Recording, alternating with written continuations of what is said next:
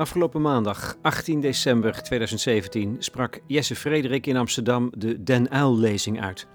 Over het failliet van de sociaaldemocratie. Over waarom hij zich een sociaaldemocraat voelt, maar nooit PvdA heeft gestemd. Luister naar de integrale lezing, die wordt ingeleid door Rogier Den Uyl, secretaris van de organiserende stichting Dr. J.M. Den Uyl-lezing. Um, dit jaar uh, is het 30 jaar geleden dat uh, Joop den Uyl is overleden. En dat betekent dat ook die Den Uyl-lezing al bijna 30 jaar bestaat. En het doel van die lezing is om het sociaal-democratisch democratisch gedachtegoed, om dat weer te vertalen naar de tijd van nu. En zo mogelijk ook nieuw leven in te blazen.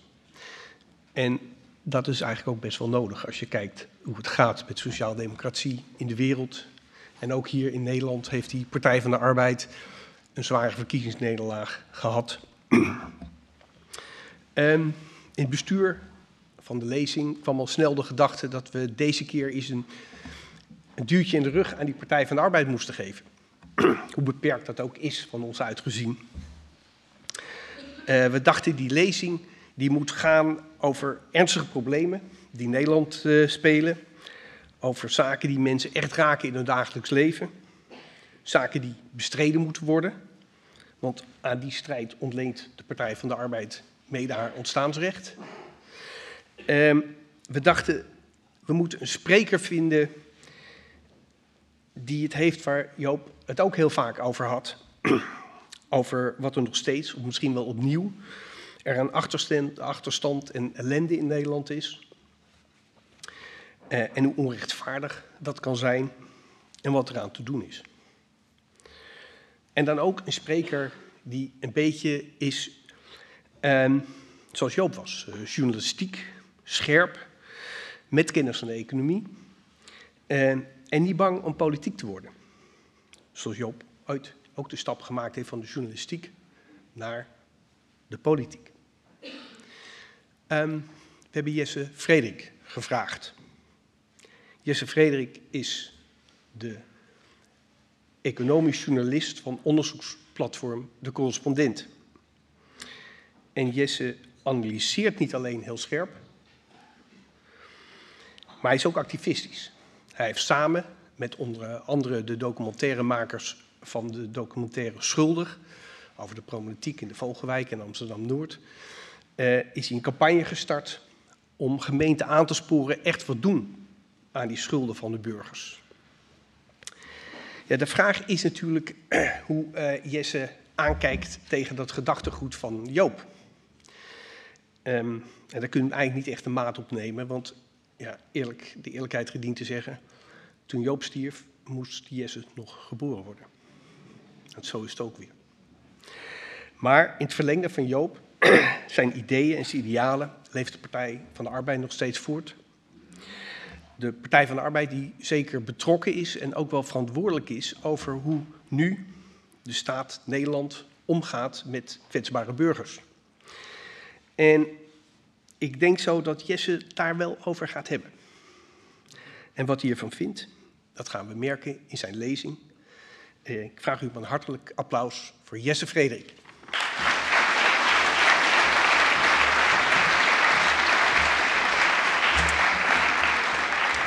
Ja, bedankt Rogier. En uh, ja, ook bedankt voor de uitnodiging. Het is wel een eer om hier te staan zo. Uh, het was een paar maanden geleden dat, uh, dat Pieter Hilhorst mij belde. En met het verzoek om deze lezing te doen. En toen zei ik, toen zei hij, ken je dat eigenlijk wel, de DNL-lezing? Toen zei ik van, ja, volgens mij wel. Was dat niet die lezing waar, waar Wim Kok ooit zijn ideologische veren had afgeschud? En uh, toen zei hij, ja, ja, ja, ja, dat klopt. Die zouden we graag nu weer terug willen. dus um, ja, laat ik dan ook maar met de uh, deur in huis vallen. Um, mijn lezing gaat over uh, het failliet van de sociaaldemocratie. Of beter gezegd, over waarom ik me wel sociaaldemocraat voel, maar ik eigenlijk nog nooit op de PvdA heb gestemd en dat ook niet van plan ben. Um, en ik denk, om dat uit te leggen, moeten we het verleden induiken. Uh, we moeten weer herinneren waar het ooit om is begonnen, waar de sociale democratie toe op aarde is en waar het uiteindelijk is misgegaan. Uh, en daar wil ik over mee, uh, met jullie over praten. Um, dat is op een, op een landtong in Amsterdam-Oost, waar had de gemeente een dun straatje met betonnen woningen neergezet. Het was er grauw en troosteloos. En dan het uitzicht. Links een slachterij, rechts het Lozingskanaal waar de Amsterdamse Rans de Zuiderzee instroomde. Maar goed, het uitzicht. Hier woonden mensen met 99 problemen en daar was het uitzicht er niet één van. Het was 1926. De sociaal-democratische wethouder Floor Wieboud ruimde de krotten om er door heel Amsterdam duizenden woningen voor in de plaats te bouwen. Werkende mensen kregen opeens toegang tot prachtige woningen van de Amsterdamse school. Eigenlijk was het een beetje overdreven, zoveel pracht en praal. Vond men stiekem ook op het eh, gemeentehuis. Maar ach, toch werd niet iedereen meegenomen in de verheffing. Voor, ik citeer, gezinnen die door hun levenswijze ongeschikt blijken, had Wieboud een alternatief. Deze zogenaamde ontoelaatbaren moesten heropgevoed worden op het Zeetburgerdorp, die landtong in Amsterdam-Oost. Hier hield een woningopzichter alles in de gaten. De vrouwen moesten hun huis schoonhouden en regelmatig beddengoed wassen. De mannen moesten aan het werk en van de drank. De kinderen moesten netjes praten en braaf hun huiswerk doen. Als bewoners zich misdroegen, kregen ze een aantekening in het grote boek van de opzichter. En zoals op elke plek waar de armoede zo diep is, stikte het op het Zeeburgerdorp van de geesteszieken, van de verwarde tot de afgestompte. Arie Querido, later Eerste Kamerlid voor uh, de PvdA, werkte er als psychiater. Hij introduceerde de sociale psychiatrie in Nederland door zijn studie naar de bewoners van Zeeburgerdorp. Hier waren de mensen ronduit achterlijk, zo constateerde hij. Citaat. Dit openbaart zich in een volslagen gebrek aan interesse buiten de engste belangenkring. In een onvermogen om ook maar korte tijd vooruit te denken, in zorgeloosheid en gebrek aan verantwoordelijkheidsgevoel, in zelfingenomenheid, lichtgeraakte eigenwijsheid en het slaafs volgen van een ingeslepen sleur. De oplossingen voor deze onmaatschappelijke, die moesten vooral gezocht worden in meer controle en meer dwang. Wil men enig resultaat boeken, zei Querido op een congres van psychiaters in 1937, dan zal men moeten beginnen het zieke gezin te isoleren. Liefst ergens in de bossen moesten de mannen leren zagen en de vrouwen leren naaien. Arbeidstherapie noemde hij dat. Querido voorzag wel één moeilijkheid. Hier zal niemand vrijwillig aan mee willen werken. En dus moest er een wettelijke regeling komen om deze asociale en onvolwaardige onder toezicht te stellen. Die regeling die kwam er nooit. Goddank, vond hij zelf later ook eigenlijk. Onze plannen van toen die deugden absoluut niet, zei Querido aan het einde van zijn leven. De heropvoedingsdorpen, er waren er vele in Nederland, die werden uiteindelijk gesloten en vergeten. En niemand was eigenlijk tevreden. Zeeburgerdorp had de gemeente Amsterdam veel geld gekost, met nauwelijks resultaat. De bewoners waren getekend door de vernedering. En de opzichters die schaamden zich. Eigenlijk mankeerde er maar één ding aan die mensen, herinnerde een van de opzichters zich. Ze waren aan de verkeerde kant van de maatschappij geboren. Als we nu terugkijken op deze zwarte geschiedenis, dan is het eigenlijk schrijnend om te zien hoe blind sociaaldemocraten waren. Kwade bedoelingen hadden ze niet. Uh, ze wilden achtergestelden helpen, maar uiteindelijk bestreden ze symptomen. Smerig beddengoed, dronken vaders, brutale kinderen. Geen oorzaken, armoede en gebrek. Het goede nieuws, binnen een halve eeuw zouden de meeste bewoners van Zeeburgerdorp overeind zijn geholpen door dezelfde overheid die hen zo had vernederd. Er woonde een bejaarde groenteman met reuma, een bouwvakker ontslagen na een staking, een diabetes die niet meer kon werken, een man die scharrelt in vuilnisemmers en een vrouw die Querido slechts omschrijft als een prikkelbare, kwaadaardige slons. De verzorgingsstaat zou al deze bejaarde, gehandicapte en werkloze Zeeburgerdorpers de bestaanszekerheid geven die ze toen niet hadden. En ja, zelfs zo'n prikkelbare, kwaadaardige slons was daar vermoedelijk mee geholpen. Dat was de sociaaldemocratie op haar best. We pakten oorzaken aan met oplossingen die even groot als vanzelfsprekend waren. Ouderen waren arm, want ze hadden geen geld, dus gaven ze geld. Mensen woonden in krotten, want ze hadden geen woningen, dus bouwden we woningen. Er heerste armoede, want mensen hadden geen inkomen, dus gaven ze een inkomen. Mensen kregen geen werk, want er waren geen banen, dus gaven ze banen. Dat was echte verheffing. Maar ik denk wie de afgelopen 30 jaar overziet, die moet constateren dat de sociaaldemocratie vrijwel niets meer doet aan echte verheffing. Nee, ik denk dat we juist weer terug bij af zijn, terug bij die onmaatschappelijkheidsbestrijding. We hebben het vooral over symptomen, niet over oorzaken. We wantrouwen de mensen die vragen om hulp, net als we dat in de jaren 20 deden. Wie voor een uitkering komt, die wordt behandeld als aspirant oplichter. Wie zijn rekeningen niet betaalt, die zal wel niet deugen. En wie werkloos is, die heeft dat aan zichzelf te danken. Ja, soms vinden we het dan zielig dat mensen achterblijven. Dan maken we geld vrij voor nog meer hulpverleners. Of we komen met nog een potje, nog een plannetje, nog een proefballonnetje. Maar echte ideeën, die hebben we niet meer. Niets dat zo groot, zo meeslepend en zo simpel is als de bijstand of de AOW. En daar wil ik het vanavond met jullie over hebben. Het uh, is nu ongeveer een jaar geleden dat ik mij voor het eerst verdiepte in de schuldenindustrie in Nederland. En nu moet u weten, schulden die gaan eigenlijk nooit over schulden alleen. Vrijwel elk maatschappelijk probleem in Nederland, dat eindigt vroeg of laat met mensen die in het rood staan. En door die lens leerde ik eigenlijk ook de verzorgingsstaat kennen in Nederland. En ik kreeg een mailbox vol met verhalen van mensen. En veel van die mails die begonnen met een disclaimer van het is een beetje een lang verhaal of ik kan er wel een boek over schrijven. Nou ja, dat bleek dan ook. Dan kreeg ik echt hele hoofdstukken opgestuurd over mensen en hun, uh, en hun barre beslommeringen langs kastjes en muren. Maar op een dag kreeg ik een uh, mail met alleen deze foto. En de afzender, dat was ene Sander. U ziet het, Sanders leven was een tikje ontspoord. Uh, hij was weggezakt in het moeras van schulden. En nu was Sander altijd al een beetje een moeilijke man, zeg gerust een onmaatschappelijke. Zo eindigde zijn dienstplicht uh, begin jaren 90 voor de krijgsraad. Maar goed, daar was hij na een paar jaar zitten ook vanaf. En sindsdien werkte hij als grafisch vormgever aan foldertjes, displays, beurzen, auto's en winkeltjes. En als hij weer eens ontslag had genomen, dan soms als vrachtwagenchauffeur bij een uitzendbureau. Sander die had regelmatig last van depressies, maar hij had ook werk, sociale contacten en zelfs een vriendin. Soms was hij even van de radar, maar dan kwam hij altijd wel weer bovendrijven. Totdat het helemaal misging. Ik had een grote freelance klus en trok nachtenlang door, vertelt hij me. Ik leefde met een jetlag. Het was begin 2010 en voor Sander ging toen alles op zwart. Alle systemen op nul. Hij kwam alleen naar buiten uh, om naar de supermarkt te gaan, om kwart voor negen s'avonds, als er bijna niemand meer in de winkel was. De verplichtingen die bij het leven horen, de aanvragen, de aangiftes, de rekeningen, hij liet ze gaan. Brieven stapelden zich op achter zijn voordeur. Hij kon er niks mee. Al die post, die vertelde hem dat zijn leven kloten was. Maar goed, dat wist hij zelf ook wel. En buiten, buiten hem draaide de wereld gewoon door. Sander had bijvoorbeeld 20 klusmotoren. De meeste daarvan die reden niet meer. Het was schroot in zijn schuur.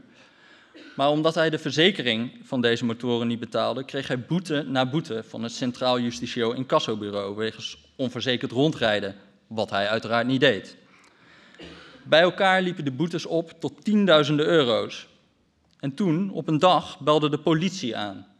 De rechter had vastgesteld dat hij zijn boetes niet betaalde. Het gevolg? Sander moest drie maanden de gevangenis van Lelystad in. Op de uh, foto van zijn intake ziet hij eruit als een schipbreukeling. Verwilderd, verward, verwaarloosd. In de gevangenis bereikte hij een nieuw dieptepunt. Hij stopte met eten en zag het leven niet meer zitten. En dus werd Sander overgebracht naar de gevangenis in Scheveningen, waar ze hem aan de dwangvoeding en zware medicijnen brachten. Daarna kon hij weer terug naar Lelystad. Sander had nog ongeveer twee maanden te gaan toen een psychiater besloot dat hij vanwege zijn zelfmoordneigingen detentie ongeschikt was. Hij werd overgeplaatst naar Mentrum, een psychiatrische crisisopvang in Amsterdam. Waarom hij daar na anderhalve maand weer werd ontslagen, weet hij eigenlijk niet meer. Beter voelde hij zich in ieder geval niet. Door zijn gevangenschap had hij nu naast zijn depressie ook een posttraumatische stressstoornis ontwikkeld en nu zat hij weer thuis. Om onduidelijke redenen kwam de politie hem vlak voor Sinterklaas nog een keer ophalen. Het hele weekend zat hij vast in een politiecel, tot hij, tot grote verbazing van het aanwezige gevangenispersoneel, weer in Lelystad terecht kwam. Toen hebben ze maar een taxi voor me gebeld, vertelt hij. Uiteindelijk lukte het een maatschappelijk werker om de incassomachine van het CIB stop te zetten.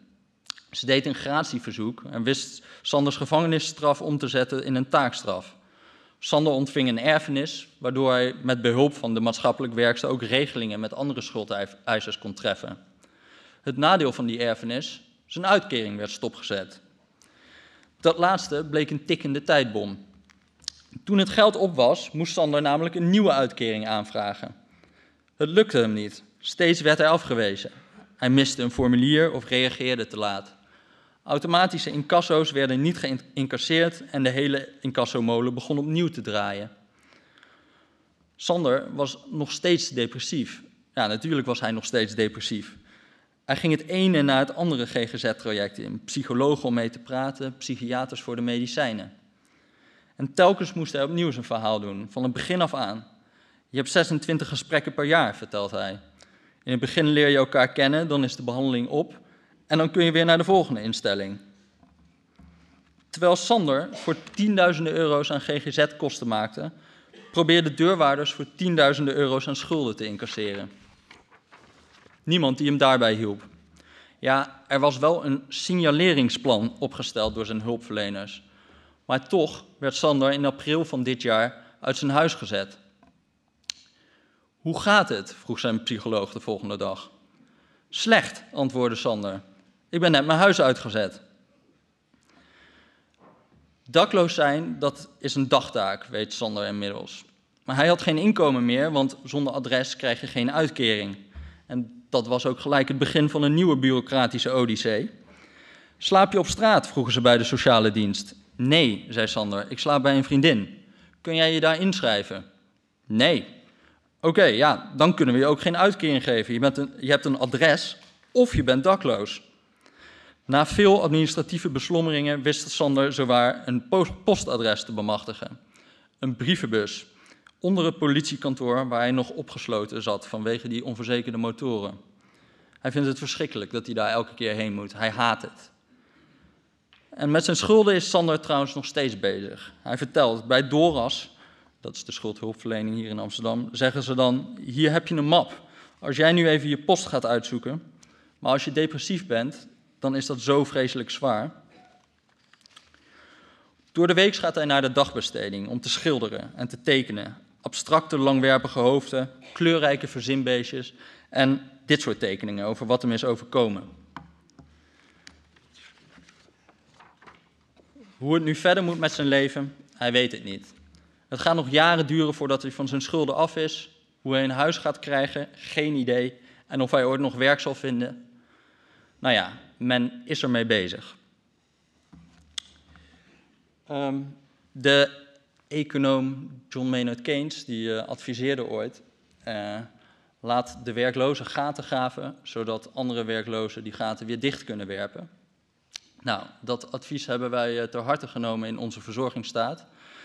de ene overheidsdienst die begraaft mensen in problemen, zodat een andere overheidsdienst ze weer kan opgraven. En ik vertel Sanders verhaal niet omdat er nou honderdduizenden zijn zoals hij. Uh, natuurlijk, hij is een extreem geval. Maar ik vertel zijn verhaal wel omdat het de logica van ons systeem blootlegt.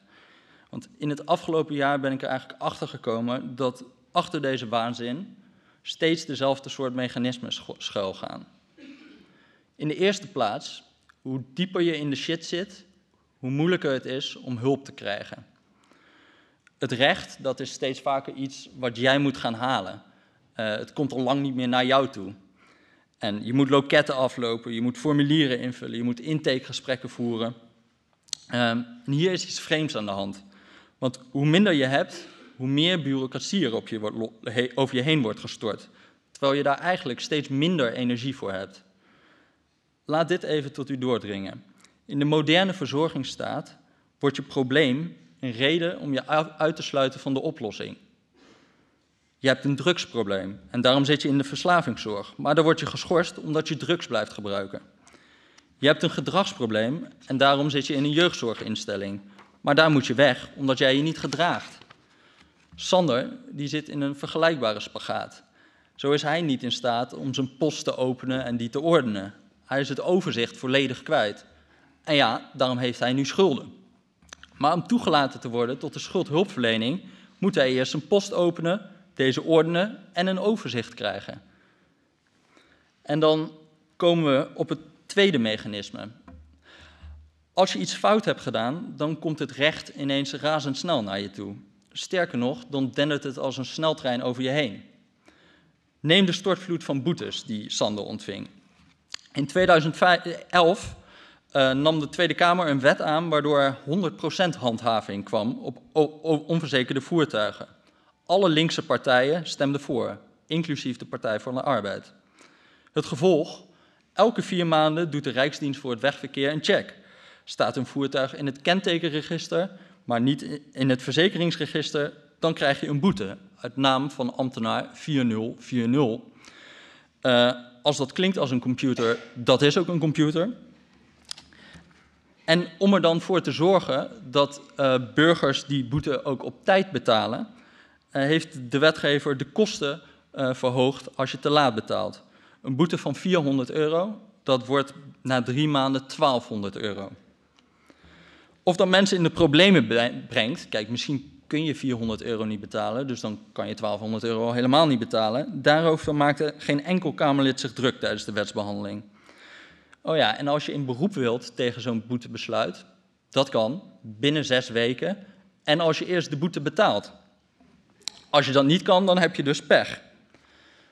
Wat hier volgens mij uit blijkt, is dat de overheid het vooral makkelijk wil maken voor zichzelf en niet voor de burger. Dan het derde mechanisme.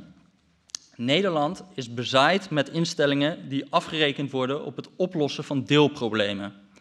Het CIB wil dat Sander zijn boetes betaalt. De deurwaarder wil geld zien. De politie wil hem opsluiten. De crisisopvang wil hem weer thuis krijgen. De sociale dienst wil dat hij aan het werk gaat. De psychiater wil hem van zijn depressie genezen. De maatschappelijk werker wil hem in de schuldhulpverlening. De schuldhulpverlening wil dat hij zijn post opent. En de dagbesteding die wil hem bezighouden. En zo zijn we honderden manuren en tienduizenden euro's verder, terwijl Sanders problemen alleen maar zijn gegroeid. Hoe kan dat? Neem nog eens die wet uit 2011 over onverzekerde voertuigen.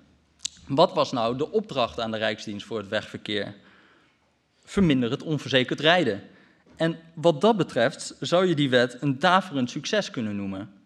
Sinds de invoering is de onverzekerde schade met 2,5 miljoen euro per jaar gedaald. De RDW is blij, de minister is blij. Maar in de wereld van echte mensen met echte problemen heeft deze wet verwoestende gevolgen. Sinds 2011 heeft de overheid namelijk voor zo'n 422 miljoen euro aan boetes voor onverzekerde voertuigen opgelegd. En daar kwam nog een bedrag van 447 miljoen euro aan boetes op boetes bovenop. We legden dus bijna een miljard euro aan boetes op om elk jaar 2,5 miljoen euro te besparen. Uh, operatie geslaagd, patiënt als ook de rest van zijn vrienden, familie, al hun buren en vage kennissen overleden. Um, nou, gaat dus nog? Ja, hier. Het wordt nog erger. Maar liefst 18.733 keer werd een wanbetaler sinds 2011 door de overheid gevangen genomen omdat hij of zij de boete niet betaalde. Of iemand niet wilde of niet kon betalen, dat maakte niet uit. Een memorandum van het CIB, dat ik via een uh, beroep op de wet openbaarheid van bestuur kreeg, die verwoordt het zo. Op dit moment is het gijzelingsproces volledig gestandaardiseerd en geautomatiseerd waardoor een individuele beoordeling wellicht niet altijd meer mogelijk is. Dat is het CIB dan ook een zorg, zo'n individuele beoordeling. Het incassobureau rekenen we namelijk af op hoeveel geld ze binnenharkt.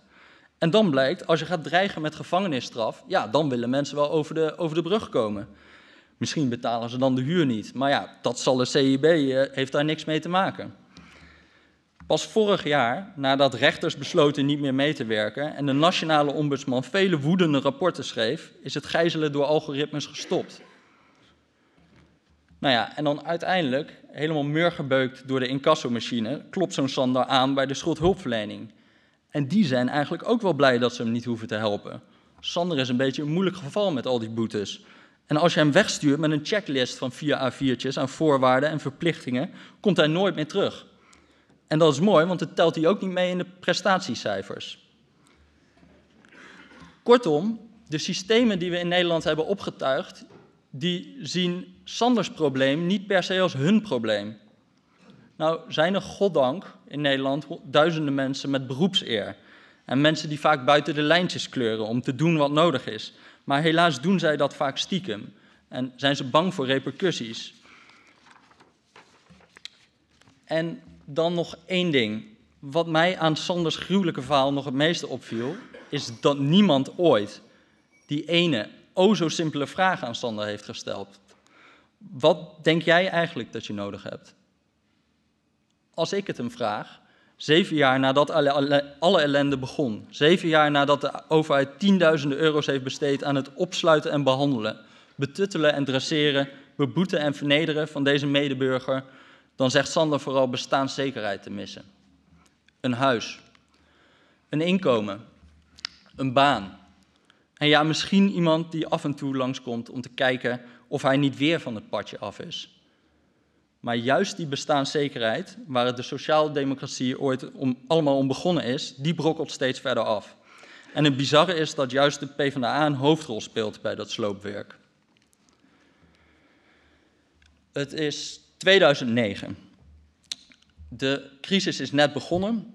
Een mooi moment moet de PvdA gedacht hebben om het moeilijker te maken voor jongeren om een uitkering te krijgen.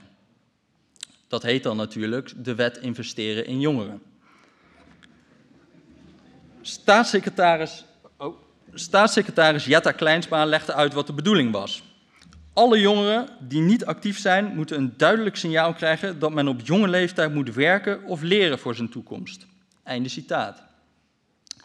Tot je 27ste krijg je geen bijstandsuitkering meer, maar een werk-leeraanbod met inkomensvoorziening. Fijne bijkomstigheid, de overheid bespaart daarmee 143 miljoen euro per jaar. Onmaatschappelijk gedrag, niet werken, niet leren, dat moet worden bestraft. Maar waarom zoeken die jongeren dan geen werk? En hebben ze geen opleiding? Zijn ze lui en ongemotiveerd of is er misschien iets anders aan de hand? Eén ding is zeker. Veel van deze jongeren hebben een zwaar leven achter de rug. Bijna de helft van de jongere bijstandsgerechtigden die komt uit de jeugdzorg. De wet wordt ingevoerd en dan begint de ellende. Uit een recent onderzoek van het Centraal Planbureau blijkt dat er maar liefst 24% minder jongeren de bijstand in zijn gekomen. En vergis je niet, die jongeren vonden niet vaker werk en volgden ook niet vaker een opleiding. Het enige wat Kleinsma heeft bereikt is dat duizenden jongeren zijn verdwenen in een zwart gat. Want wat zal er nou zijn gebeurd? Zwart werk, schulden, criminaliteit, dakloosheid, wie zal het zeggen? De mensen die buiten de boot vallen, die zie je in uh, beleidsdocumenten niet meer terug. Hooguit als restcategorie, uitstroom naar onbekend. Hmm. Misschien, misschien is het goed als ik hier nog even in herinnering roep waar de bijstand uh, ooit voor bedoeld was. In 1963 wist onze eerste vrouwelijke minister, Marga Klompé, de Algemene Bijstandswet door de Tweede Kamer te loodsen.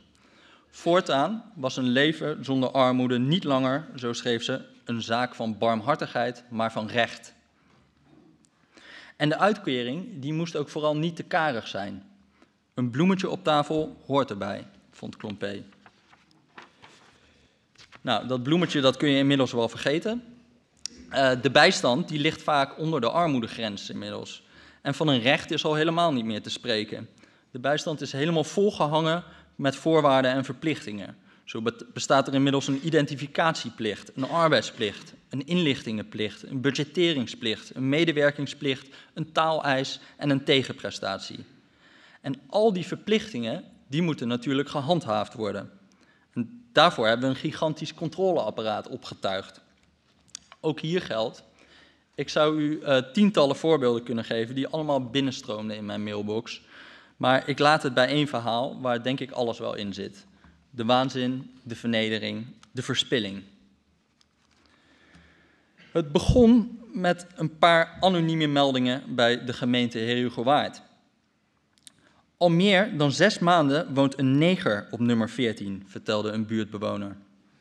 Het betreft een neger, bevestigde een tweede. Een onsympathiek figuur met veel praatjes. De gemeente besloot onmiddellijk polshoogte te nemen bij Anna, die op nummer 14 woonde.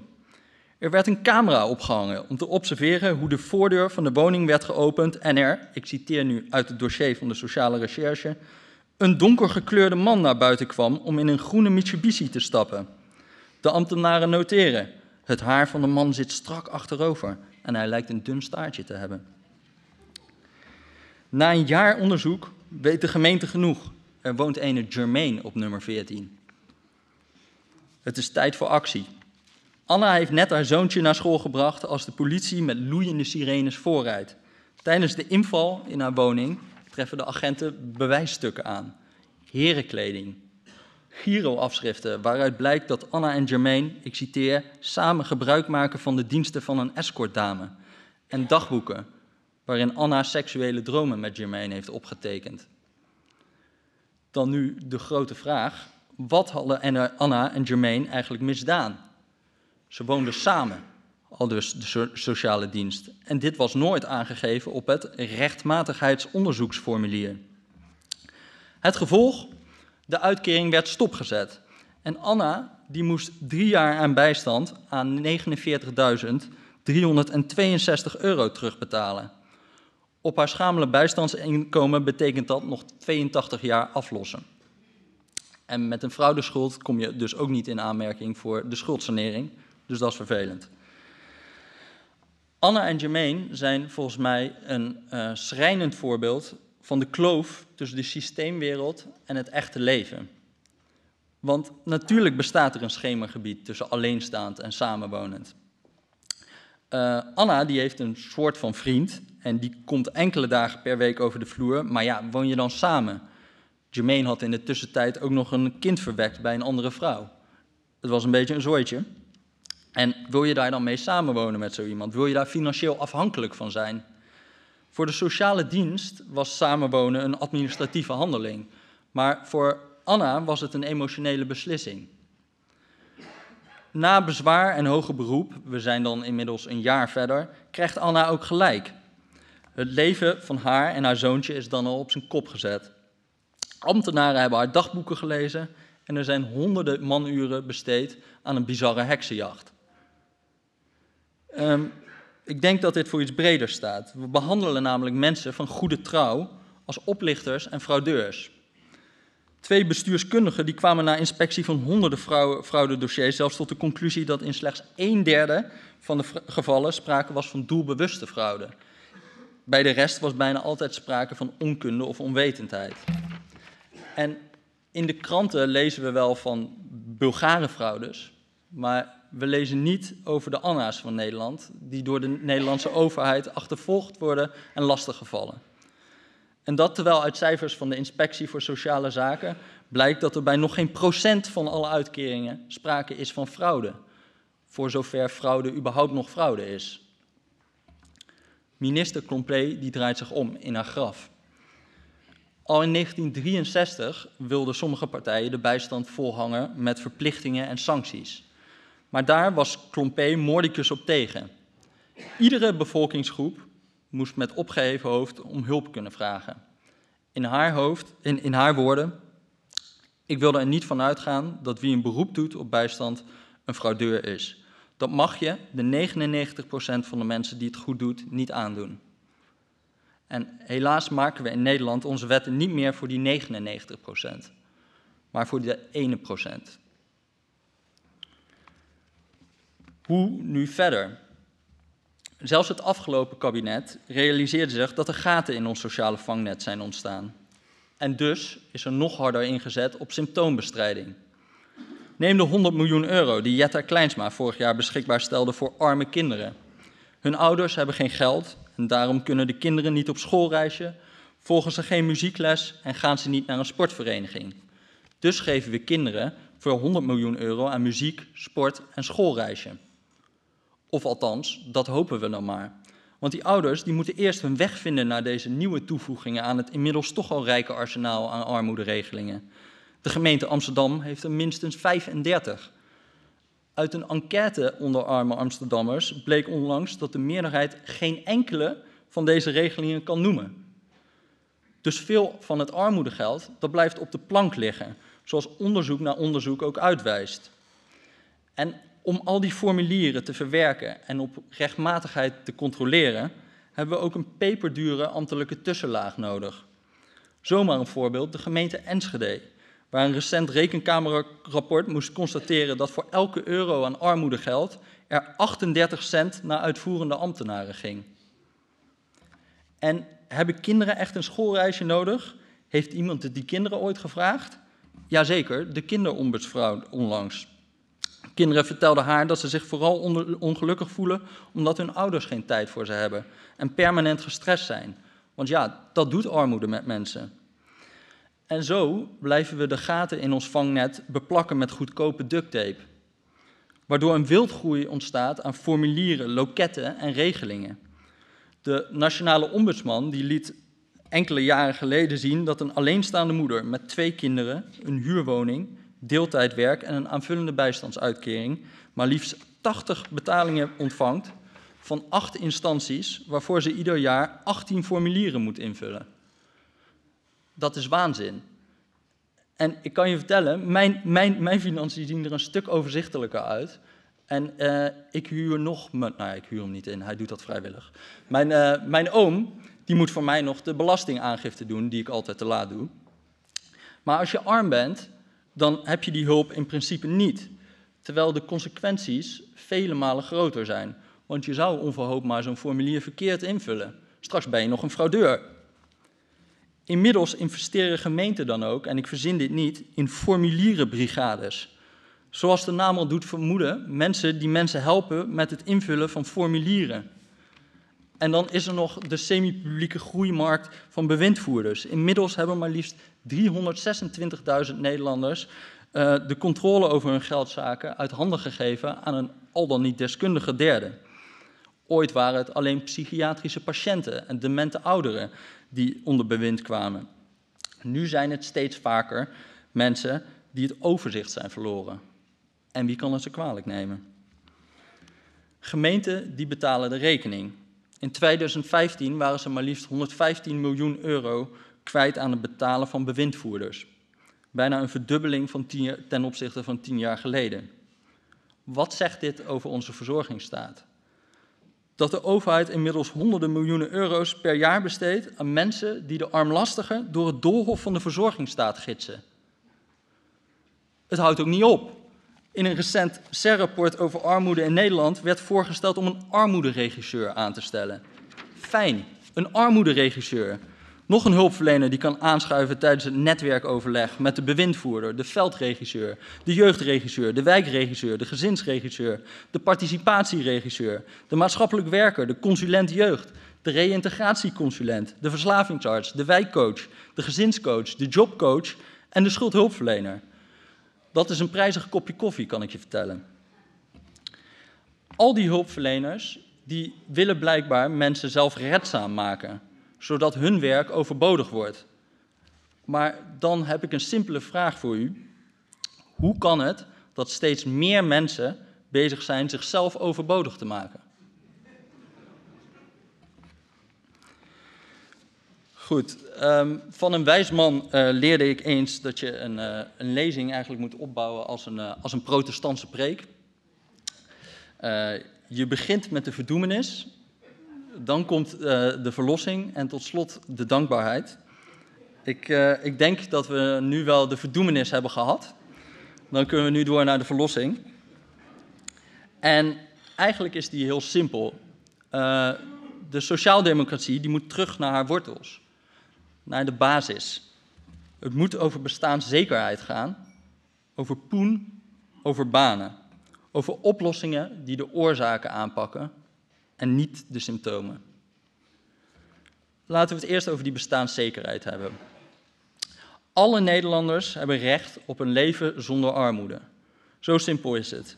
En armoede, dat is geen karaktergebrek, dat is een geldgebrek. We moeten daarom een vloer leggen in de inkomensverdeling. Een vloer waar niemand doorheen kan zakken. Niemand mag onder de armoedegrens komen en gebeurt dat wel, dan vult de overheid het verschil aan. Volgens recent onderzoek van het Sociaal Cultureel Planbureau zitten de 1,2 miljoen armen in Nederland jaarlijks samen 2,2 miljard euro onder de armoedegrens. Nou, dat is ongeveer anderhalf keer de dividendbelasting. Moet kunnen. En vergis je niet, ik denk ook dat zo'n vloer een investering is die zichzelf terugverdient. We besteden nu miljarden aan symptoombestrijding, terwijl honderdduizenden kinderen opgroeien in armoede. Een bizarre verspilling van menselijk talent. Hoeveel mensen zijn wel niet verstrikt geraakt in hun financiële ellende? Mensen die in een ander leven briljante muzikanten hadden kunnen worden, ministers, sporters, uitvinders. En we betalen met z'n allen voor dit verlies. En dan nu over werk. Vooropgesteld, volgens mij geef ik een lezing voor de Partij van de Arbeid, niet de Partij van de Betutteling. Hoe kan het dan dat de PvdA op het hoogtepunt van de crisis, als er voor elke vacature zeven werklozen zijn, besloot, besluit te investeren in jobcoaches, sollicitatietrainingen en inspiratiedagen en niet in banen?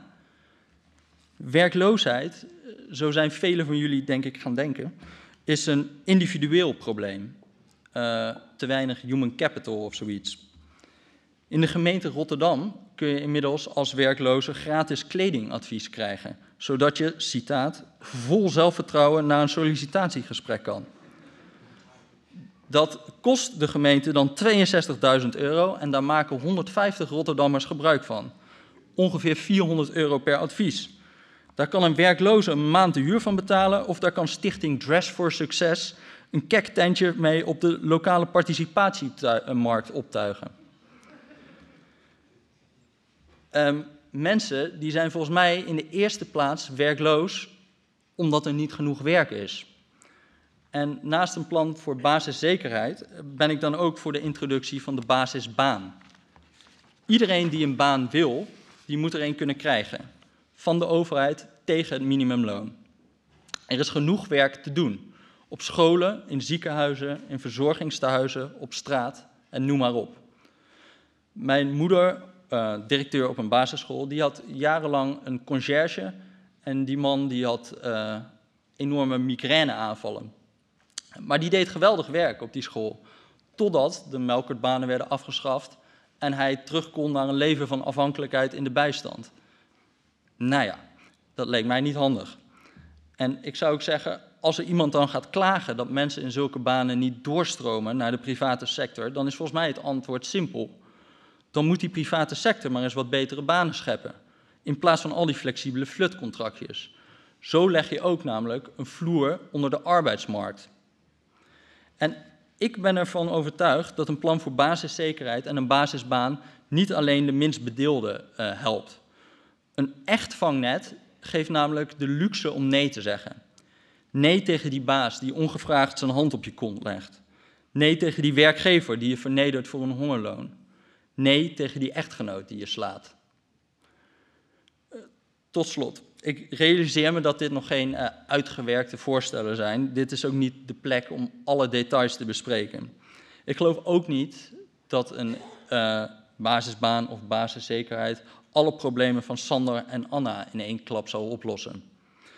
Maar ik geloof wel dat hun problemen nooit opgelost zullen worden zonder die bestaanszekerheid.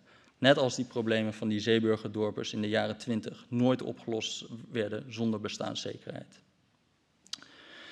Um, ik heb in het afgelopen jaar heb ik heel wat geleerd over Nederland, omdat ik dus zoveel ging, ging schrijven over schulden. En ik heb me ook vooral gerealiseerd hoeveel geluk ik heb gehad. Uh, kijk, u moet weten, tot mijn 23ste was ik een groot verbruiker van softdrugs. En uh, zo rond mijn 23ste waren mijn voornaamste wapenfeiten waren eigenlijk een HAVO-diploma en uh, een troll shaman op level 70 in het computerspel The World of Warcraft. Um, ja,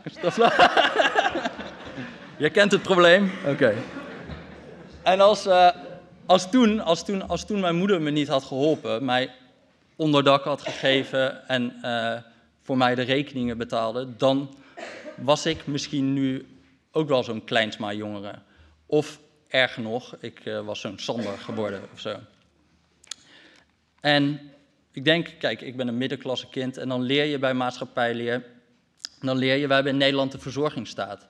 En wat mij zo choqueerde was dat die er dus niet was voor heel veel van die mensen die ik sprak. En die, voor hun was de, was de overheid was meer de vijand en niet de vriend.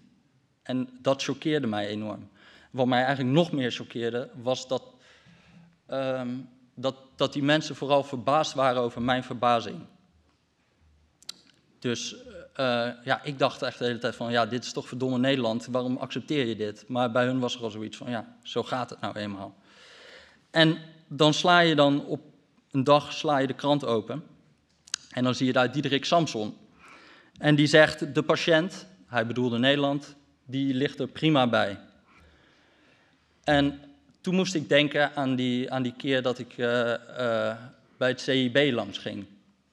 Um, ik werd daar ontvangen door uh, het hoofdstrategie en het hoofd van het team Schijnende Gevallen. En door de woordvoerder. En die zette mij in een nette conference room neer. En daar toonden ze mij een PowerPoint-presentatie van um, de trechter. En de trechter, dat was een of ander proces waarmee al die mensen die ik de vernieling in zag gaan, geholpen werden. Um, de patiënt lag er prima bij, wilden ze eigenlijk maar zeggen. En ik hoorde dat toen aan en uh, ik, uh, ik knikte en ik praatte netjes mee, maar eigenlijk was ik heel erg boos. En dat ben ik nog steeds. En ik vraag me af, wanneer worden jullie nou een keer boos?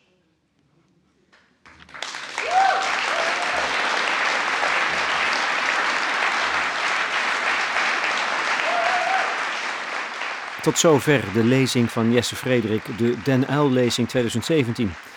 De organisatie had in eerste instantie twee gasten uitgenodigd om Jesse van repliek te dienen, of in te gaan op zijn woede.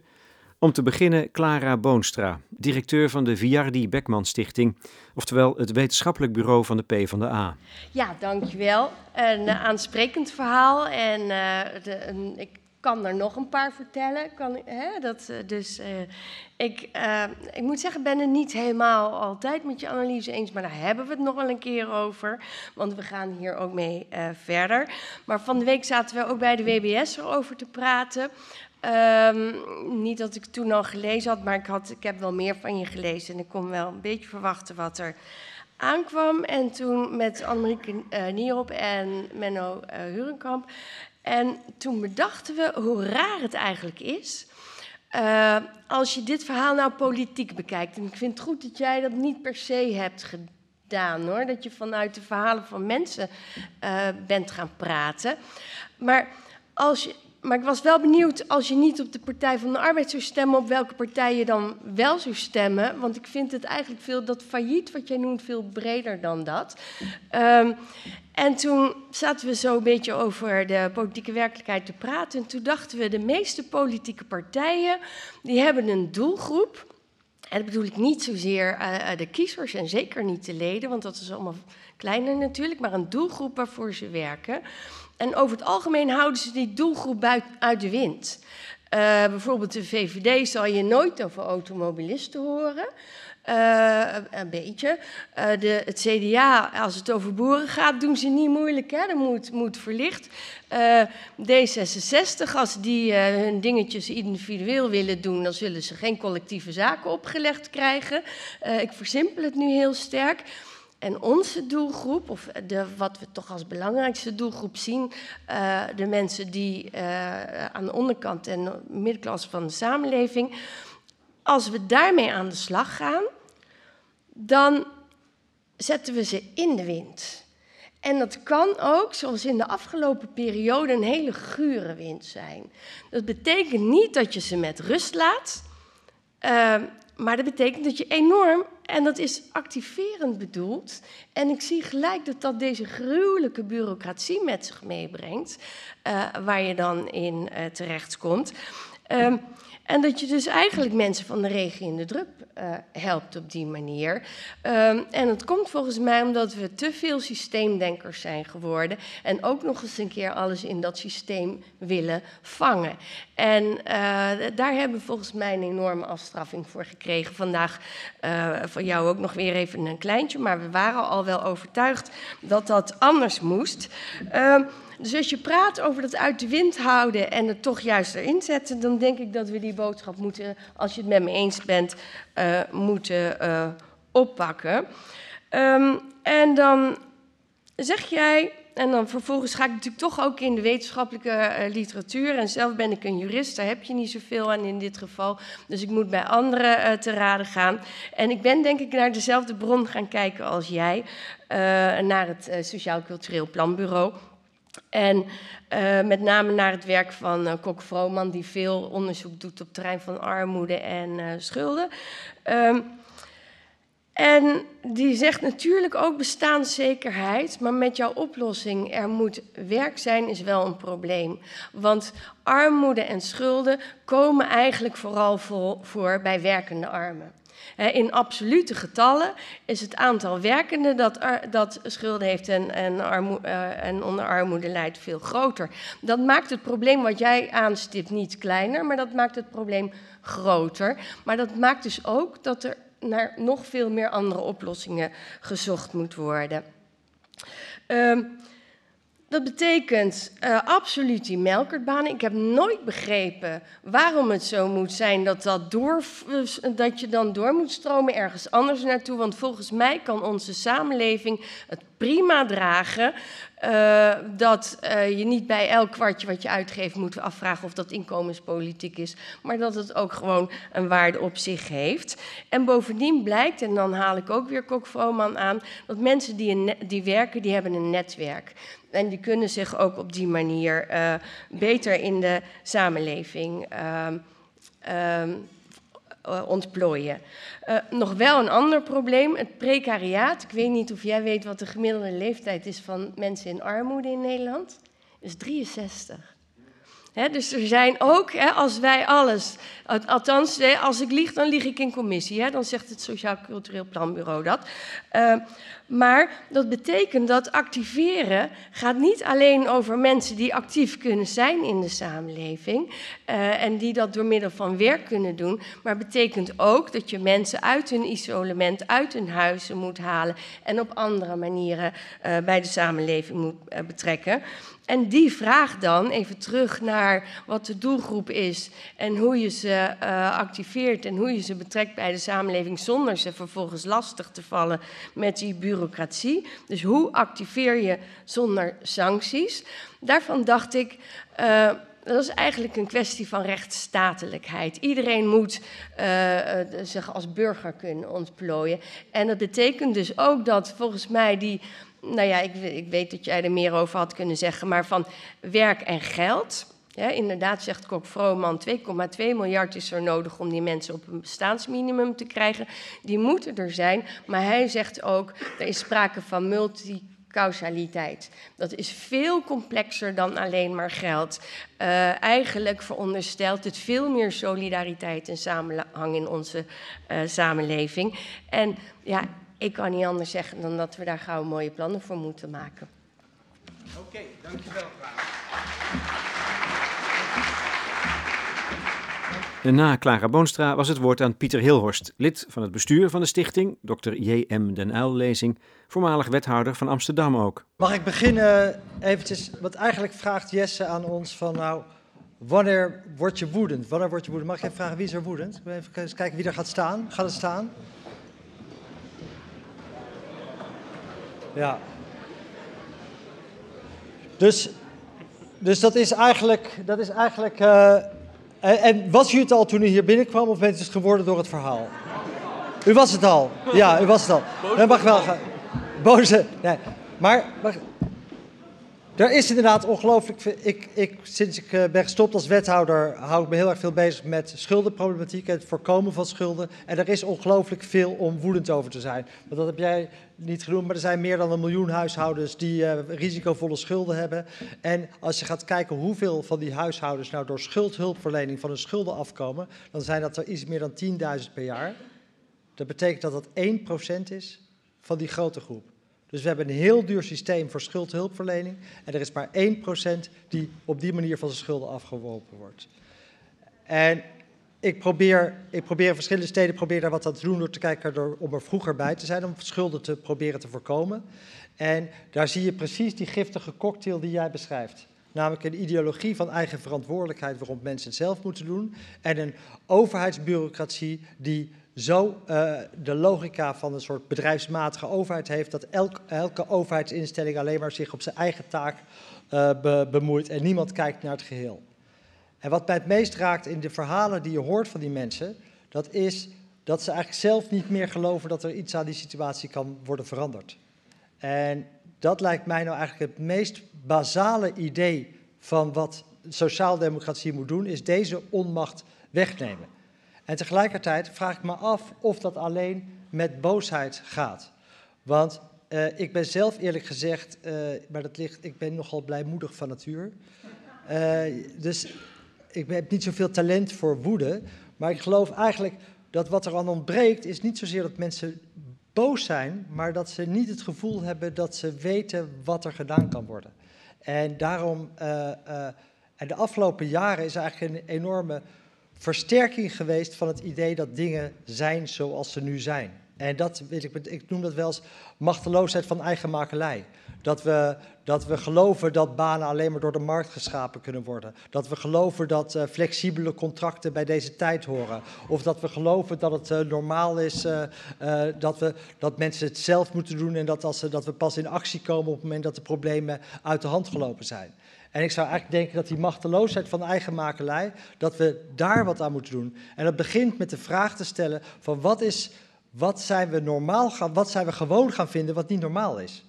En ik vind het eigenlijk niet normaal dat we miljarden uitgeven om mensen thuis te laten verpieteren, maar dat we te beroerd zijn om geld uit te geven om banen te scheppen. Ik vind het niet normaal dat we, dat we denken dat, uh, dat er zoveel mensen zijn die onzeker werk hebben en dat dat bij deze tijd hoort. Ik vind het niet normaal dat we pas mensen helpen als de problemen uit de hand gelopen zijn. En daarom was ik ook heel blij met jouw verhaal, omdat jouw verhaal eigenlijk zegt, we moeten gewoon beginnen met de dingen te doen, bestaanszekerheid en basisbanen. Het laat zien dat je dingen kan doen. Ik zou er voorstander zijn dat alle, in alle gemeenten waar de PvdA na de gemeenteraadsverkiezingen wat te zeggen heeft, dat je gewoon begint met uh, duizend basisbanen. En dat je daar ook de vrijheid voor krijgt om ermee te experimenteren. En dat je geld van uitkeringen kan gebruiken om te zorgen dat je mensen aan het werk kan helpen. Er is meer dan genoeg nuttig werk te doen. Maar hetzelfde geldt dat je ook experimenten doet om te voorkomen dat je, dat je afkomt van die rare ideologie van eigen verantwoordelijkheid, dat mensen het alles zelf moeten doen, terwijl ze op een gegeven moment je ziet dat heel veel mensen de weg kwijtraken in de verzorgingsstaat. Begin ermee om de dingen te laten zien. Ik denk dus dat woede alleen niet genoeg is, maar dat je ook moet kunnen laten zien dat het anders gaat. En dat lijkt mij, daarom zou ik eigenlijk de vraag willen stellen, wie gelooft dat het anders kan en wie is bereid om daar een experiment voor te starten? Dank jullie wel.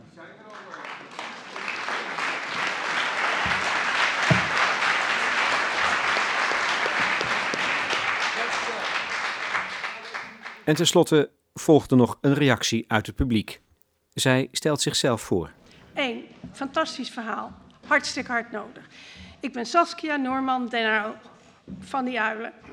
Ik was uh, directeur van de sociale dienst in Leiden. We hebben geprobeerd daar uh, de bijstand iets heel anders te laten zijn. Uh, mensen allerlei kansen geven, op te bouwen. Alles waar jij om roept, is daar gestart in, in een vierjaarsperiode. En het aantal mensen dat in de bijstand daalde en uh, we maakten seizoensbanen. Want sommige mensen die kunnen best in de zomer werken, maar eigenlijk niet zo in de winter. En anderen precies andersom.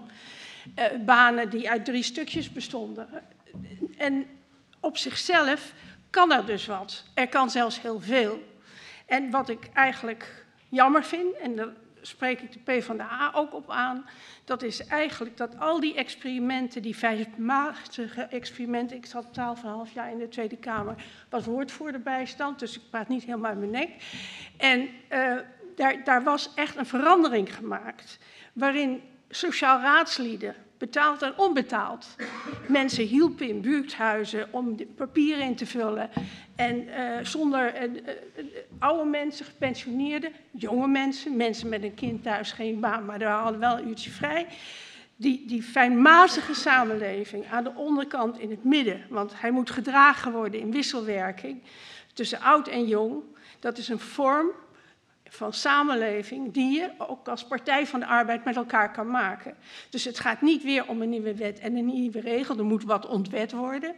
Maar het gaat wel om, en daarom vond ik het een fantastisch en aansprekend aan, uh, verhaal. Uh, ik vind het jammer dat het zover gekomen is, want dat had verdomme niet gemogen, die tien jaar die de PvdA of negen jaar aan de slag is geweest. Dat is echt een grove schande. Maar het is wel mijn PvdA, dus dat moet een maatje anders. Dank je.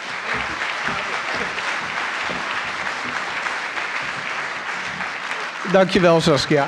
Uh, Jesse, wil jij nog een laatste woord uh, of wil je aan de borrel? Nou, ik wil in principe aan de borrel, maar ik wil nog even zeggen, ik wil toch een pleidooi voor boosheid houden. En dat gaf jij eigenlijk ook, verdomme, ja. Nee, dat, nee, maar dat, volgens mij werkt dat enorm. Ik moet toch een beetje, tenminste voor mij, is er weinig dingen motiverender dan dat ik denk van, dit kan toch verdomme niet. En, en, en, dan gaan we denken over hoe het anders moet. En dat moet ook gebeuren. Maar ik heb het idee dat we nu veel te veel het idee hebben, veel mensen. Um, ik weet niet of ik voor jullie spreek, maar van het is wel af. En we gaan nog een beetje zitten sleutelen en met kleine plannetjes en potjes en weet ik veel wat. Maar het is niet af. Er moet er gewoon nog, er moet gewoon echt best wel veel gebeuren. En er zijn gewoon heel veel schandalige dingen bezig. Dus, nou ja, aan de borrel.